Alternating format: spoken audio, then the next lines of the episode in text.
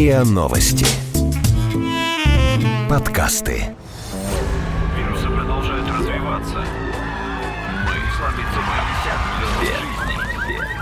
Мы, мы, все, все, мы, мы, все умрем.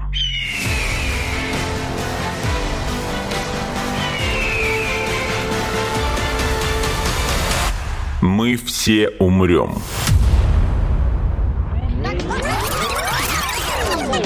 Но это не точно. Здравствуйте, это подкаст «Мы все умрем, но это не точно», где мы с научной точки зрения разбираем, что готовит Земле и людям обозримое будущее. Меня зовут Игорь Кривицкий, а со мной сегодня на связи директор космического центра Скалтеха Антон Борисович Иванов. Здравствуйте, Антон Борисович. Добрый день. Дорогие друзья, это четвертый из пяти эпизодов, которые мы подготовили в партнерстве с коллегами из космического центра Скалтеха. Эти пять эпизодов мы говорим об исследованиях космоса, его загадках, опасностях и надеждах, которые с ним связаны. И Антон Борисович высказал пожелание поучаствовать в беседе на тему освоения других планет, их исследования, освоения и колонизации в будущем. Давайте идти от маленького к большому и удаляться от Земли постепенно. Что сейчас видится самым перспективным с точки зрения поиска ну, нового дома для людей? Я, наверное, подозреваю, что вы ответите на этот вопрос, но я хочу услышать это от вас. Ну, мне кажется, Марс. Мне кажется, Марс является самым перспективным местом для будущего освоения. Сейчас есть достаточно много проектов, которые предлагают освоение Луны, но если вы посмотрите описание, там все эти проекты используются как шаг к освоению, собственно говоря, Марса. Такой перевалочный пункт. Ну, это освоение разных новых технологий, это близко. Некоторые даже утверждают, что там есть э, какие-то запасы воды. Но это не точно. Угу. И поэтому я считаю, что поскольку на Марсе есть ну, какая-то минимальная атмосфера, это, конечно, очень мало. Там есть запасы воды уже разведанные достаточно точно с помощью орбитальных станций. Поэтому там можно высаживаться. И я так понимаю, Марс еще более перспективен с той точки зрения, что это та планета, в сторону освоения которой мы сделали хоть какие-то реальные физические и технические шаги. Да, Марс — это планета полностью сейчас населенная роботами. Угу, как шелезяка. Планета Шелезяка. Полезных ископаемых нет. Воды нет. Растительности нет. Населена роботами. Да, с них поступает достаточно много информации, а, и сейчас планируется вот буквально в конце июля полетит э, следующий марсоход Марс-2020, сделанный в лаборатории реактивного движения, где я когда-то работал, и там они уже собираются собирать samples, сейчас собирать... Образцы. Образцы, да. У меня, извините, у меня все-таки лексика еще все Я понимаю, у меня у самого периодически так происходит на самом деле. Они будут собирать образцы и сохранять их прямо на марсоходе, чтобы потом их забрать уже с помощью миссии, которая называется Mars Sample Return, то есть это возвращение образцов и анализировать их уже в лаборатории. Там очень серьезно сейчас эта программа развивается. Это какой страны проект? Соединенных Штатов Америки. Ага. А мы сейчас делаем что-нибудь? Мы, Россия или даже конкретно вы, Скалтех? К сожалению, как мы, как Скалтех, занимаемся только обработкой данных в больших количествах. Мы смотрим и на радарные данные, и на картинки, но все эти данные, они поступают все-таки с американских миссий. Есть, конечно же, в Институте космических исследований группы, которые делают приборы, которые летают на американских же миссиях. Вот что там будет на следующих миссиях э, нашего российского, я еще пока не знаю. Но сейчас мы в Скалтехе разрабатываем такой проект, называется «Рой малых космических аппаратов». Мы его делаем совместно с «Энергией» и в консорциуме со многими российскими университетами из э, Томска, из Самары, с НИЯФом МГУ, в рамках которого мы делаем четыре маленьких кубсата, которые должны между собой общаться. Четыре маленьких чего? Маленьких кубсата. Кубсат? Это звучит как какое-то блюдо еврейской кухни. Поясните, пожалуйста, что это? Нет, блюдо еврейской кухни – это креплах. Ага. Это такой небольшой спутник размером с обувную коробку 10 на 10 на 30 сантиметров, в котором есть все базовые функции большого спутника, и на нем можно тестировать различные технологии. Они делаются гораздо быстрее, чем большие спутники, соответственно, они гораздо дешевле, и их можно на университетском уровне вполне спаять, и, что самое главное, протестировать активно. Так вот эти спутники будут обладать неким интеллектом. Он будет очень простой. Он будет чуть-чуть превосходить, там, грубо говоря, реле, которые устанавливались на первых спутниках. Но это будет первый прототип спутников, которые могут являться исследователями таких вот далеких планет, как Марс, Энцеладус, Титан и так далее. Потому что все исследования, которые проводились до сих пор, делались одним большим космическим аппаратом. Небольшой шаг вперед был сделан вот недавно при запуске очередного марсианского зонда, где часть трансляции проводилась вот этими самыми кипсатами, которые дальше полетели, потому что они были на пролетной траектории. То есть это был доказан факт, что на самом деле даже небольшой кипсат может транслировать сигнал обратно на Землю и выжить в столь далеких условиях. Вот такие маленькие спутники мы хотим сделать, чтобы населить ими орбиту планеты Марс. Звучит восхитительно. А в теории пока в проекте только на Марс их отправить или другие планеты или спутники других планет, которые потенциально пригодны для заселения людьми тоже? Есть масса интересных мест в Солнечной системе. Вот э, зон Кассини, например, показал нам, что на спутнике Сатурна Энцеладус э, есть такие водяные струи, которые там бьют из Южного полюса. По сути, гейзеры? Или... Да, по сути, гейзеры, да, по сути, гейзеры. То есть это означает две вещи, что там есть, во-первых, какое-то давление внутри, которое создает высокую температуру, которая, соответственно, плавит лед, создает вот эти самые гейзеры. А раз есть водяной пар, значит, есть вода. В принципе, как мы понимаем жизнь сейчас вот на нашей планете, если вода, значит, есть жизнь. Нет воды, нет жизни. Это же не единственное условие. Нужен еще как минимум определенный состав атмосферы. Ну, нужно на самом деле много еще чего. Нужно все-таки, чтобы было было какое-то питание, чтобы что-то там такое им попадало, органическое из еды. Э, то есть, ну, мы знаем, что есть организмы, которые живут на дне океана, и им даже солнечный свет, в общем-то, не нужен для энергии. Вот, но тем не менее, им там падают какие-то кусочки рыбы, которые, видимо, они питаются. Но это и есть загадка, которую мы хотели бы рассмотреть поближе. Э, та же самая история происходит на спутнике Юпитера Европа, в котором нет никаких гейзеров, но зато мы подозреваем, э, что там есть океан подводный, и там вполне может водиться какая-нибудь рыбеха, доселе неизвестная. Непонятно, что происходит на Титане. Там вроде есть жидкости, потому что там очень холодно, но эта жидкость вся очень плохо перемещается, плохо переваривается, и может быть какая-то непонятная живность там существует, которую мы даже и представить не можем. Вот, поэтому мест полно интересных даже в нашей Солнечной системе. Вот такими маленькими спутниками можно было бы эти планеты э, исследовать. Это повысить повысило бы эффективность исследований несколько раз. Мы все умрем.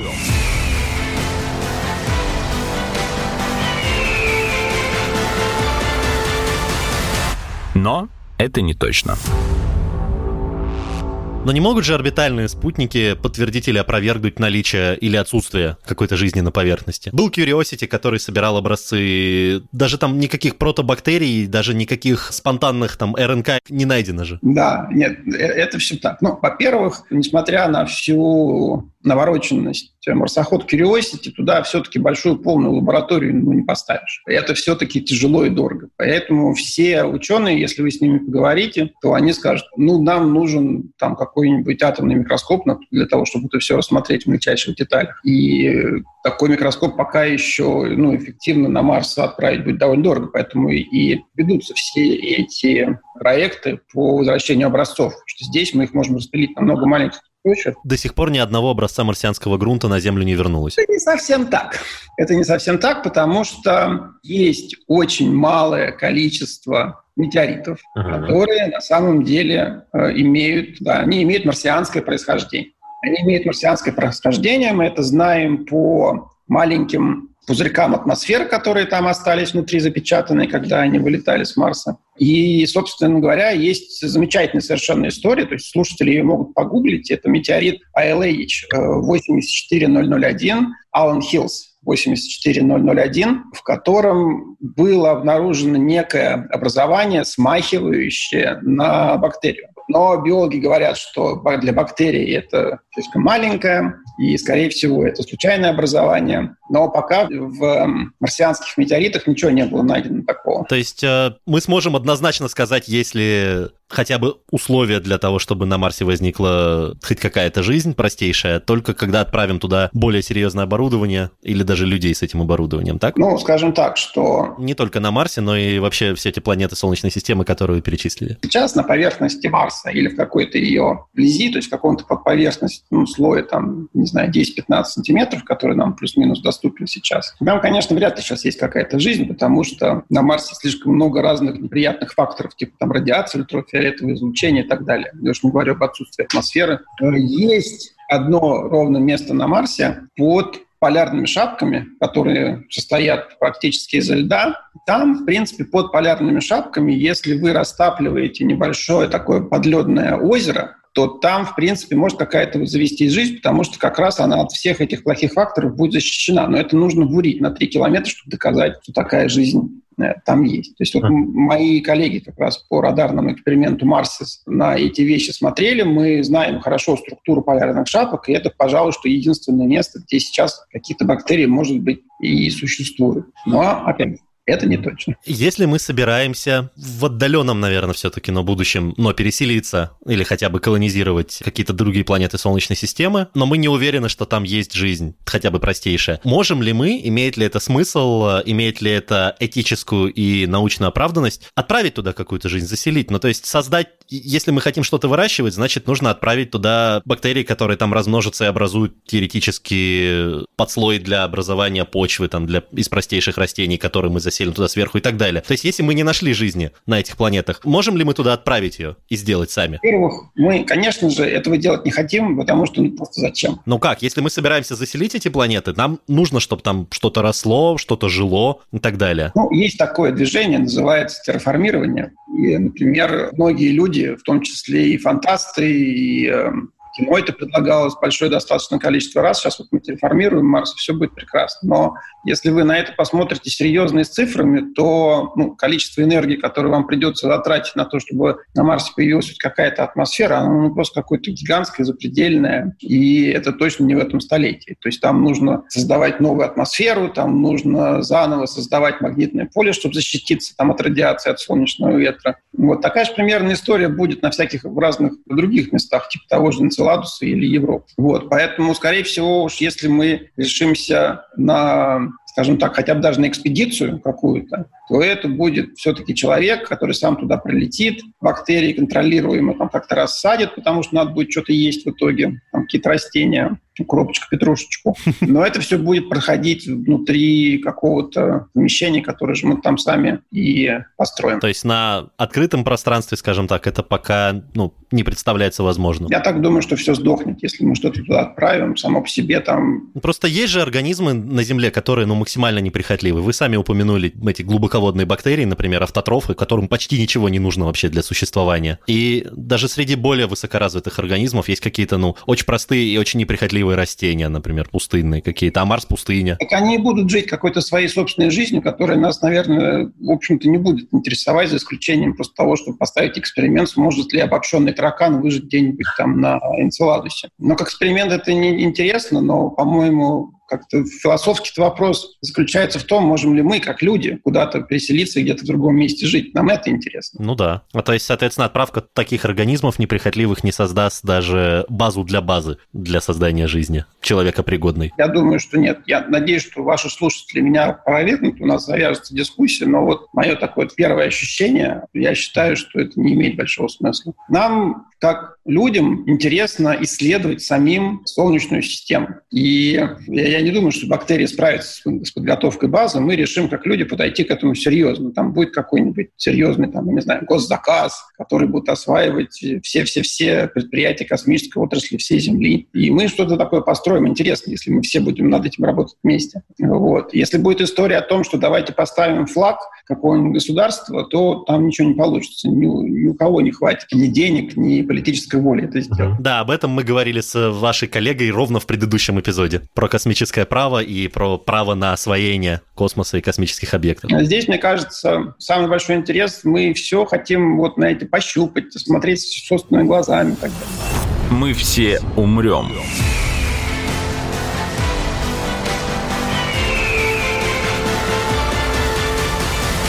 Но это не точно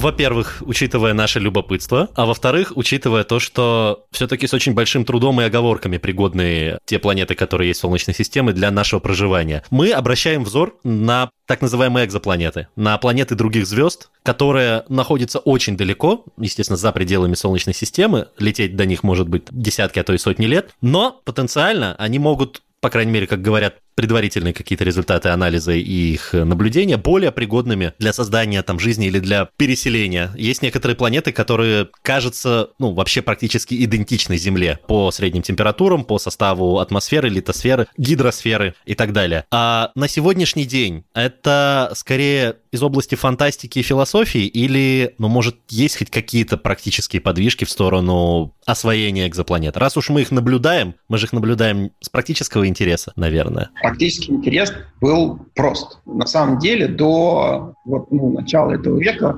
первая экзопланета была открыта в 1995 году. Собственно говоря, Дидье Келё вместе со своим э, коллегой из Женевского университета, они открыли первую экзопланету. Мы вообще не знали, как устроены другие солнечные системы. То есть у нас были различные модели, у нас были различные догадки, как они могли быть устроены, но практического скажем так, экспериментального ответа на вопрос, а вот все солнечные системы похожи на Землю или же у нас одна такая система, у нас не было. То есть модели вы можете построить там все что угодно, плюс-минус. Вот с 1995 года мы фактически набираем экспериментальную базу, наблюдений, которые показывают нам вообще, какие системы, вообще говоря, обычно образовываются. Понятное дело, что наши методы наблюдений сейчас так biased, сдвинутые. Предвзятые. Ну, не, не предвзятые. Ну, у них есть, у наших текущих методов наблюдения есть определенные ограничения. Маленькие планеты, типа, скажем, как Меркурий или даже Марс, мы ну, не можем сейчас рассмотреть. В лучшем случае мы видим планеты, которые ну, размером с Землю. Но это на самом деле достаточно большая редкость. То есть мы наблюдаем там, большие Юпитеры, мы наблюдаем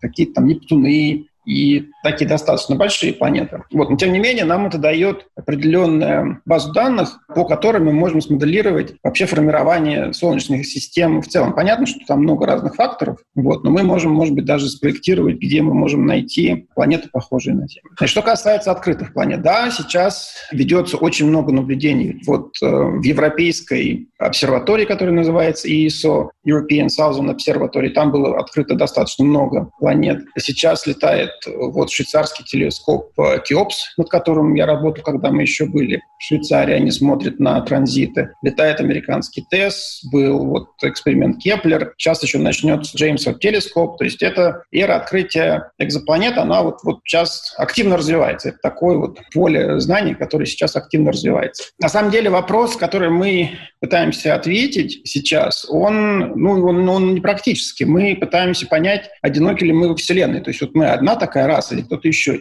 И, ну, вы знаете, что есть такое знаменитое уравнение Дрейка, которое, кстати, очень хорошо обыграно в теории, опять же, Большого взрыва. Это один из моих любимых эпизодов, когда Шелдон рассказывает про это уравнение. То есть Ваши слушатели могут, опять же, это дело погуглить, это очень забавно. Так вот, до 1995 года в этом уравнении было достаточно много неизвестных. То есть на каждую из переменных, которые туда входят, там был достаточно большой диапазон. Вот что случилось с 1985 года, мы точно знаем, например, ну, примерно, или, скажем так, лучше, чем там вот 25 лет назад, сколько существует планет, которые находятся в обитаемой зоне. Да? То есть это уже процент, который мы можем посчитать. Да? То есть вот если взять все планеты, которых, по-моему, там сейчас, это число постоянно меняется, по-моему, там сейчас штук 40. То есть э, из вот всех наблюдений, которые были сделаны, там их ну, не так уж и много, но и не то, чтобы там одна была. Вот, поэтому у нас появилась некая более определенность. Дальше... Э, я, извините, на секундочку, маленькое уточнение. Это число в отношении всех открытых нами планет или всех планет, которые существуют вообще? Мы вывели какую-то универсальную формулу или просто посчитали, что среди тех планет, которые мы знаем... Смотрите, число 40, которое я назвал, это число вообще открытых планет, которые находятся в обитаемой зоне. Я точно, честно говоря, не помню. Это как раз оставим это вашим слушателям задачку погуглить.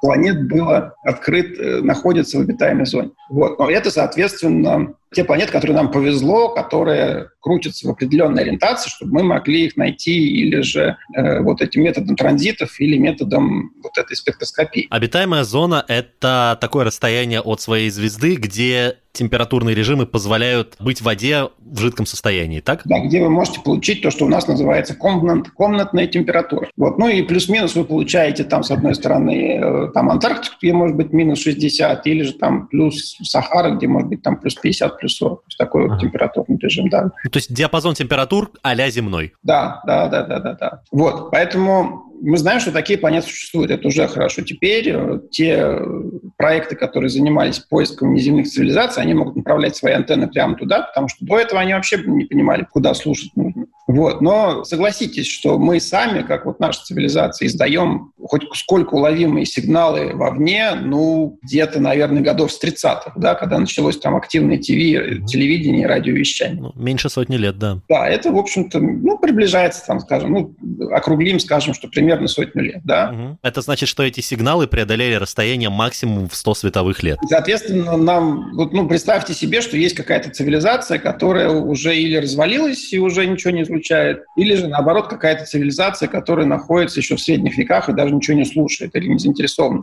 Вот. Но это все учитывается в, в этом уравнении Дрейка. Вот. И, и вероятность, несмотря на то, что она сильно увеличилась за вот последние 25 лет, но тем не менее она все равно еще очень мала, э, и найти цивилизации будет довольно сложно. У нас единственный способ их поиска — это как раз вот улавливание подобных сигналов, какие-то вот визуальные методы наблюдения, которыми мы располагаем сейчас лучше всего, они не помогают. Ну, единственное, что мы можем сделать, это если у нас есть какие-то инструменты стоимостью 8 миллиардов долларов, как вот Джеймс Веб Space Telescope, то можно, наверное, даже посмотреть на спектр атмосферы на вот этих вот маленьких-маленьких планетах, которые очень-очень далеко. Если там будет э, спектральный состав похож на земной, то да, может быть, это действительно похоже на вот земную атмосферу, и тогда, да, тогда жизнь там, наверное, может развиться. А что мы, кстати, имеем в виду под составом атмосферы, похожим на земной? Ну, то есть э, земной состав, у него много факторов э, формирования. С одной стороны, как бы чисто природный, экологический, а с другой стороны, там, индустриальный, например, антропогенный, в принципе. Что мы будем пытаться искать? Nitrogen. Nitrogen, господи, азот? Азот, да. Почему азот? Ну, то есть мы знаем, что, ну, во-первых, должен быть кислород. Кислород означает, что потенциально жизнь в том формате, в каком мы ее знаем, на этой планете возможна. Точно. Так. Соответственно, мы, поскольку мы не можем дышать чистым кислородом, то у нас есть азот еще. Да? И этого, я думаю, вполне достаточно для того, чтобы сказать, да, вот эта атмосфера похожа на земную. То есть, ну, если вы берете любую там Марс или Венеру, смотрите на спектральный состав, у вас углекислый газ и все, и там больше ничего. Мы все умрем.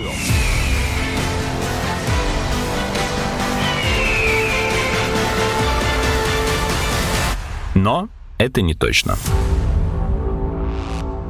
Но вот все, что мы сейчас с вами говорим, мы как будто на себя примерить пытаемся. То есть мы ищем признаки жизни в том формате, в котором она нам знакома, в том формате, в котором мы ее изучили. Не является ли это ошибкой с нашей стороны? Ну, в американских исследованиях есть такая парадигма life as we know. Да, то есть мы ищем жизнь такой, какой вот мы ее знаем. И, в общем, это все прекрасно понимают, что, конечно же, нам было бы интересно найти расу, которая была бы похожа на нашу, и поиграть немного в Star Trek.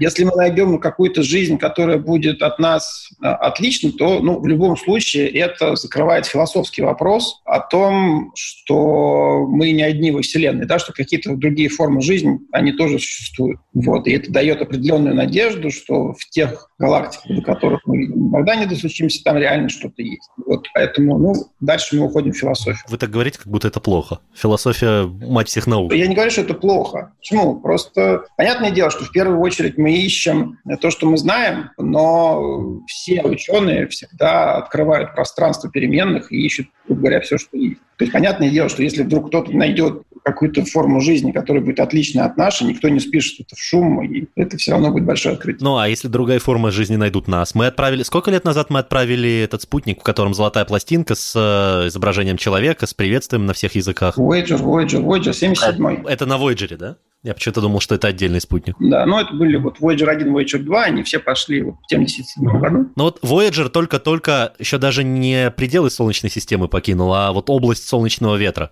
кажется, подошел к ее границе. То есть... Там что на самом деле, там уже начинается дискуссия о том, а где, собственно, граница Солнечной системы. Ну, суть в том, что он только-только достиг этой границы. Пересек, не пересек, это, окей, вопрос дискуссионный. Но я имею в виду, что вот физический объект, который мы отправили специально с целью презентовать нас в космическом пространстве, он только-только только покинул пределы нашей Солнечной системы, либо скоро покинет их. Соответственно, сигналы и вот спектроскопия, там, атмосферы, литосферы и так далее, это единственный способ э, какой-либо... Это единственный формат визитной карточки в космосе сейчас доступный нам. И для отправки, и для принятия. Да, на сегодняшний день, да. Вот, конечно же, было бы интересно сделать какой-нибудь космический корабль, разогнать его со страшной скоростью, чтобы он быстрее добирался до там, той же Альфа Центавра, да, в которой тоже вот недавно обнаружили экзопланету, которая вот, может может быть, то ли это одна Земля, то ли это две Земли. И, э, судя по всему, атмосферы там тоже нет. Но, тем не менее, это 4 световых года. Если мы что-то можем разогнать до хотя бы, там, не знаю, одной десятой, двух десятых скоростей света, то это уже что-то такое, что мы можем сделать там, за там, 2-3 поколения. А это получается, да, если одна десятая скорости света, то ну, за 40 лет долетит такой корабль, если 4 световых года. Первое поколение делает, второе поколение смотрит. Нет, ну, другое дело, что нужно просто найти какой-то источник энергии, который будет гораздо более эффективно разгонять ракеты, чем то, что у нас есть сейчас. И то, что доступно нам сейчас, вот прямо сейчас, и это ядерная энергия, то есть, ну, грубо говоря, разгонять силой э, ядерного взрыва, но все равно это, я не помню точные цифры, до, до каких до скольки можно разогнать. Кстати, перед тем, как э, перейти к обсуждению того, что будет, когда и если мы долетим, а вопрос на шаг назад. Если мы будем лететь в сторону экзопланет, то ну, для того, чтобы доставить туда людей, нужно будет создать э, корабль, который будет автономен, который позволит им в течение этих многих лет там жить нормально, не умирать от голода, от удушья, как-то самочиниться и так далее. Вопрос, а зачем нам тогда нужны будут вообще другие планеты, если мы сможем строить такие, ну, автономные перемещающиеся колонии? Есть примеры же в фантастике, какой-нибудь Валериан, город тысячи планет, например, или в Стартреке огромные станции, космические города, которые существуют вообще независимо от поставок с каких-то планет. Они регулярно там возвращаются на свои эти Starbase. Потому что нам интересно. Потому что нам всегда интересно посмотреть, э, что там за следующим холмом, что там за углом. Мы такая раса очень сильно интересующаяся, на самом деле. Uh-huh. Поэтому мы и будем создавать все эти большие корабли. И поэтому первый наш спутник, который мы отправили на Марс, назывался Curiosity, что переводится как любопытство. Это был далеко не первый. Первый марсоход, может, первый успешный? Был первый марсоход, который решили хоть как-то назвать каким-нибудь интересным именем. НАСА решила сделать такой, как это называется, аутрич-ивент и назвать марсоход именем корабля, и всем вроде инициатива понравилась. Потому что до этого был Mars Exploration Rover и ну, Pathfinder был таким именем Э, викинг, наверное, сейчас вообще будет воспринято как политически инкорректно. Понятно. Хорошо, значит, это косяк. Это был пробел в моих знаниях. Спасибо вам, что вы его закрыли. Тогда, продолжая наш разговор о полете к экзопланетам. Опять же, возможно, это действительно звучит как философия, но, ну, наверняка все-таки об этом думали более серьезные люди, чем я, и с более практикоориентированной точки зрения. Если вдруг каким-то чудом. Контакт с какой-то жизнью, не обязательно разумной, будет установлен, Какие предполагаются алгоритмы действия с нашей стороны в этом случае? Во-первых, сам факт контакта с точки зрения многих фантастов, которых я читал, это уже катастрофа, потому что, типа, боже, мы изменяем ход развития этой жизни, этой цивилизации, если там цивилизация. Ну, то есть она могла развиваться бы своим путем, но тут прилетели мы и все изменили в хорошую сторону, в плохую сторону, но, но изменили все равно. То есть как бы с этической точки зрения этот вопрос очень сильно спорный. Если честно, Голливуд и вся научная фантастика последних там 70 лет только этим вопросом занимается что будет, если мы встретим инопланетную цивилизацию. Но это основной вопрос науки, а что если? И какие нам предлагаются варианты? Значит, нам предлагаются варианты, ну, что нас съедят, да, то это будут какие-то условные там клингоны, которые нас просто съедят за это самое, за просто наши ресурсы. Есть вариант какой-то промежуточный, э, типа, скажем, Star Wars, в котором, ну, какие-то фракции, да, есть во всем этом, да, есть какие-то плохие, есть совершенно хорошие. Вот. А один из э, наиболее интересных вариантов рассмотрен, на самом деле, в фильме «Контакт», uh-huh. который, который я очень рекомендую всем посмотреть. Я всегда его советую своим студентам посмотреть. И, кстати, я могу дать какие рекомендации по фильму. Я это очень люблю почему-то делать. Давайте с большим удовольствием. А, ближе к концу разговора чтобы, чтобы это было последнее, что услышали и запомнили наши слушатели. Ладно. Так вот, есть фильм «Контакт» с Джуди Фостер, который вышел на экраны в 97 году, когда была, на самом деле, очень сильная, был огромный интерес к Марсу, потому что был как раз тот самый метеорит ILH 84001. На Марс высадился Pathfinder в первый раз за долгое время. И как раз, когда была посадка Pathfinder, вышел фильм «Контакт», в котором мысль простая, что э, цивилизации все эти существуют, они на нас смотрят, но считают, что мы еще пока не доросли. Вот. И они, грубо говоря, нас просто мягко возьмут в какой-то момент за руку и там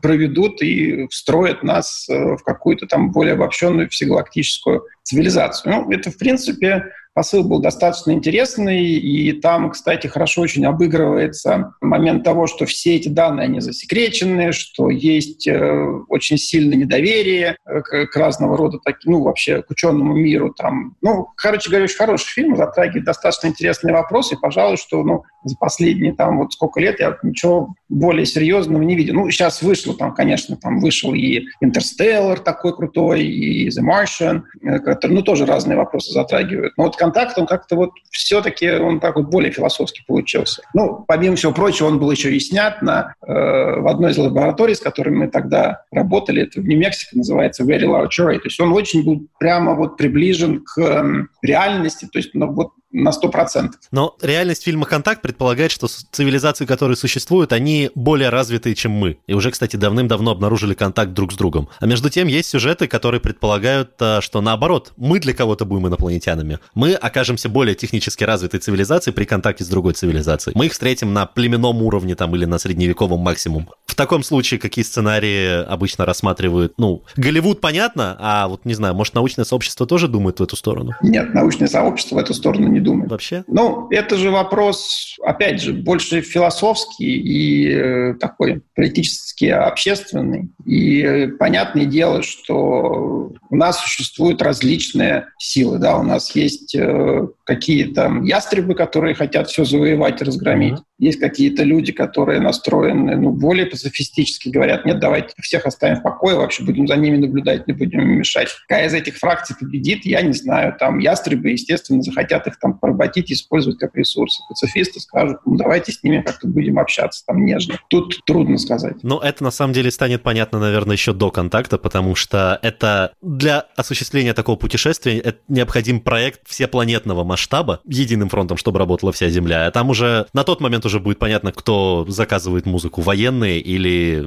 ну там экономисты, ученые, пацифисты и так далее. Да, тут я совершенно согласен. И без объединения усилий э, всех мировых держав у нас ничего такого масштабного не получится. Мы все умрем.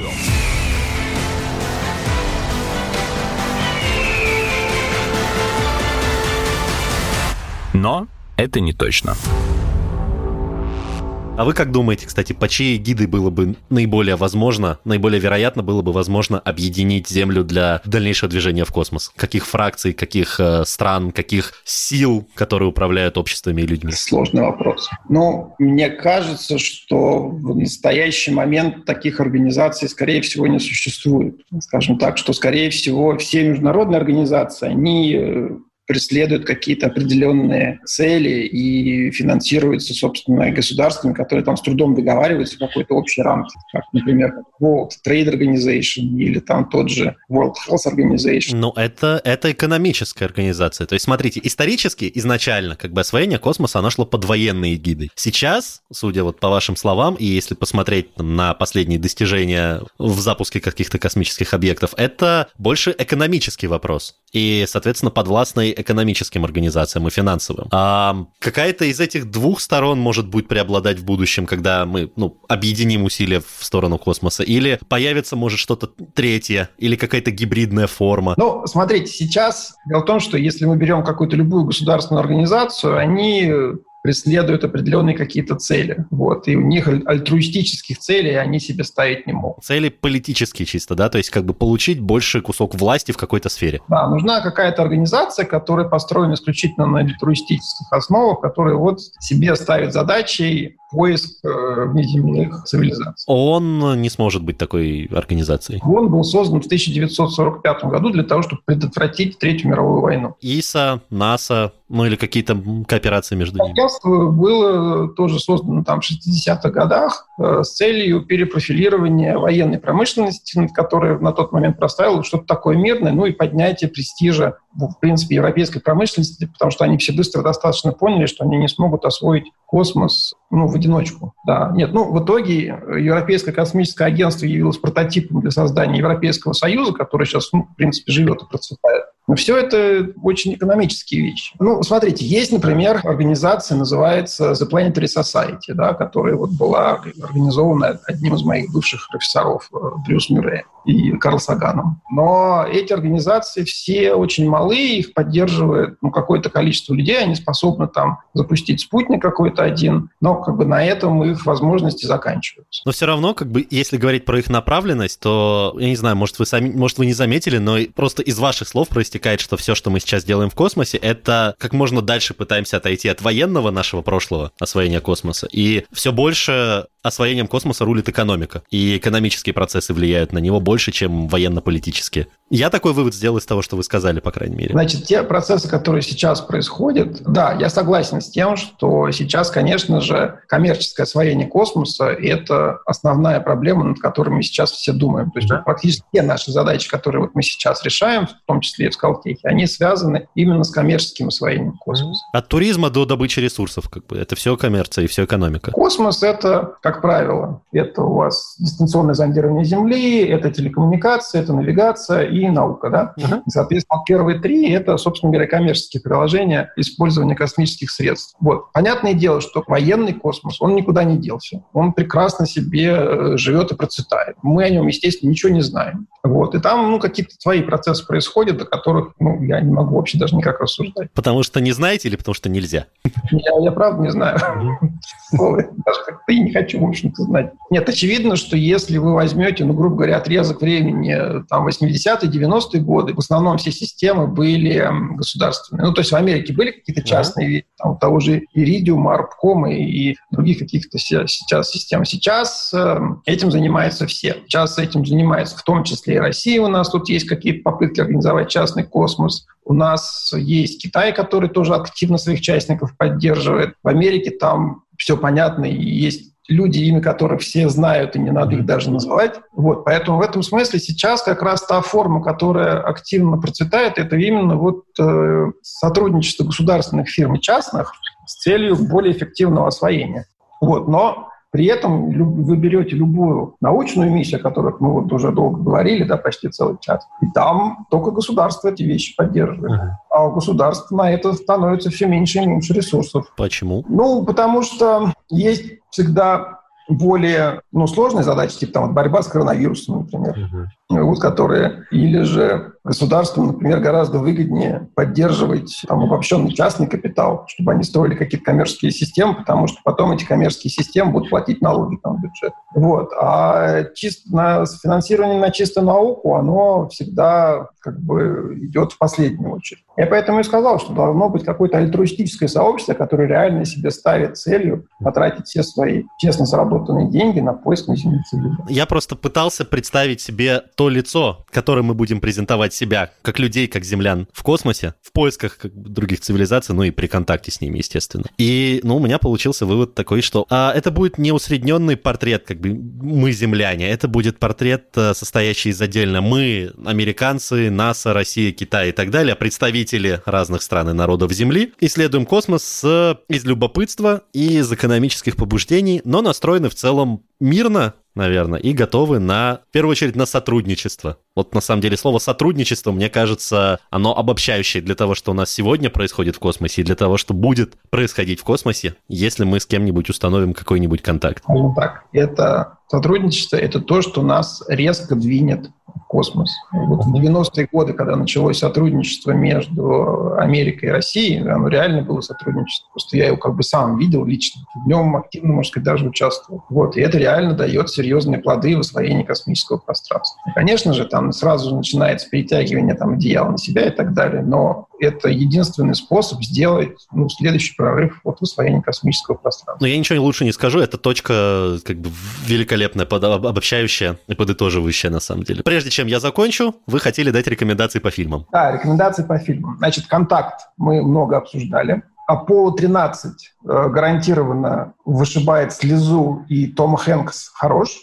Интерстеллар, про него много, ничего уже говорить не надо. The Martian, мы там даже, в общем, смотрели его с пристрастием, много, много ошибок не нашли. Не нашли? Нет, Мэтт Дэмон хорош. Ну и с нашей стороны, вы знаете, я посмотрел фильм «Салют-7», и мне кажется, что он тоже хорош. Там, конечно, есть преувеличения, там есть какие-то политические вещи, но фильм хороший, я его всячески рекомендую посмотреть. Вот вам подборка фильмов, которыми вы можете скоротать время до следующего эпизода этого подкаста. Надеюсь, не последний эпизод в рамках партнерского проекта с космическим центром Скалтеха. Антон Борисович, большое вам спасибо за то, что пришли сегодня и приняли участие. Вам большое спасибо. Это был подкаст «Мы все умрем, но это не точно». Подписывайтесь на наш подкаст на сайте ria.ru, в приложениях подкаст, Web Store и CastBox. Заходите, смотрите в Instagram, ria, нижнее подчеркивание подкаст и присылайте свои вопросы на подкаст собака ру. Вирусы продолжают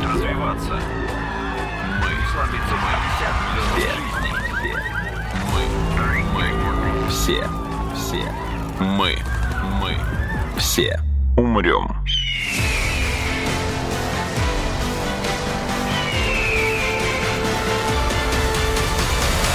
мы все умрем.